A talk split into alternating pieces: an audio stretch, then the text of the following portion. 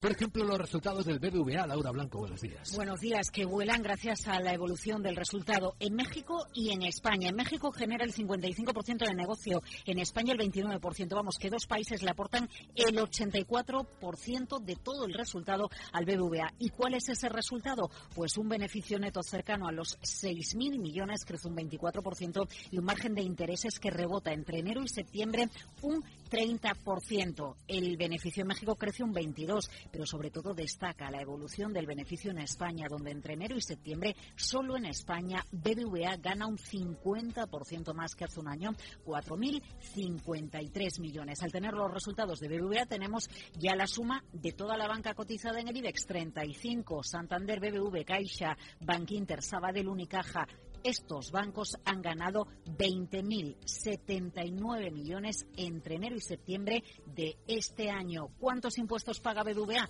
3.200 millones y sí que suben los préstamos y adelantos a la clientela a un ritmo del 5,3% en los nueve primeros meses del año. Brillan los resultados del lado financiero, los de los bancos en España.